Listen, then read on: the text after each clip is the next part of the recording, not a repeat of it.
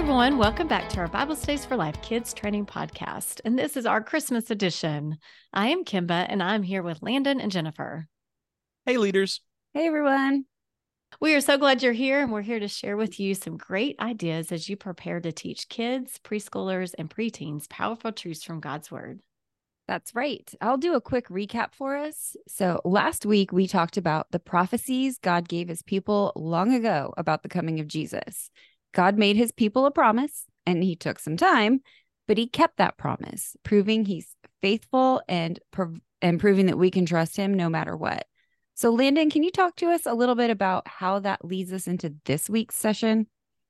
Of course. Leaders, this week we're getting right into the story of Jesus' birth by talking about the angels who came to tell Mary and Joseph about God's great plan of salvation. The surprising thing, of course, was that God chose them.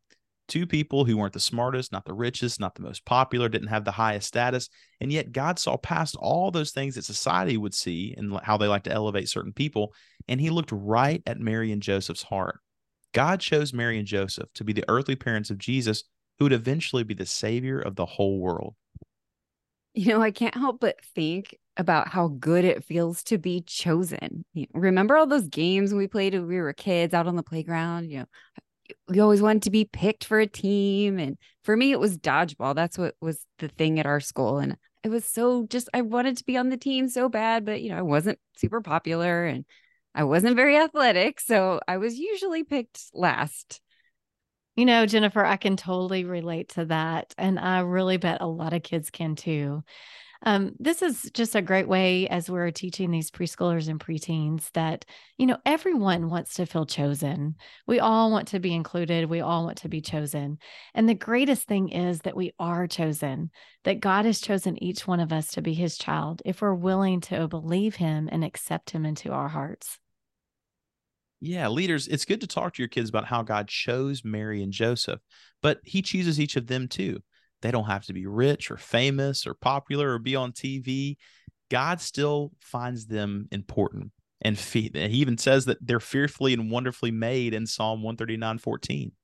I love that. He does. You know, adding to that for our older kids and preteens, especially, I would point out that Mary and Joseph made choices too. So, leaders, show your kids how Mary and Joseph responded to the messages from God's angels. They were chosen by God, but they also had to choose to partner with God in the great work he was doing. That's exactly right. God wants us to respond to him. And he wants he God wants to partner with us. So he might choose us, but we also choose him too if we want to receive his grace and follow his will for our lives. So our kids can see that so clearly in this Bible story. Yes, I agree. And just for our preschoolers, it's okay to keep it simple.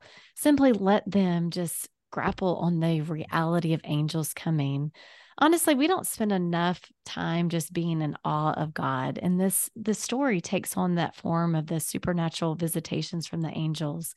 Maybe, you know, let your kids try to imagine what the angel Gabriel might have looked like to Mary. Maybe help them consider what Joseph might have felt after the angel visited him in a dream.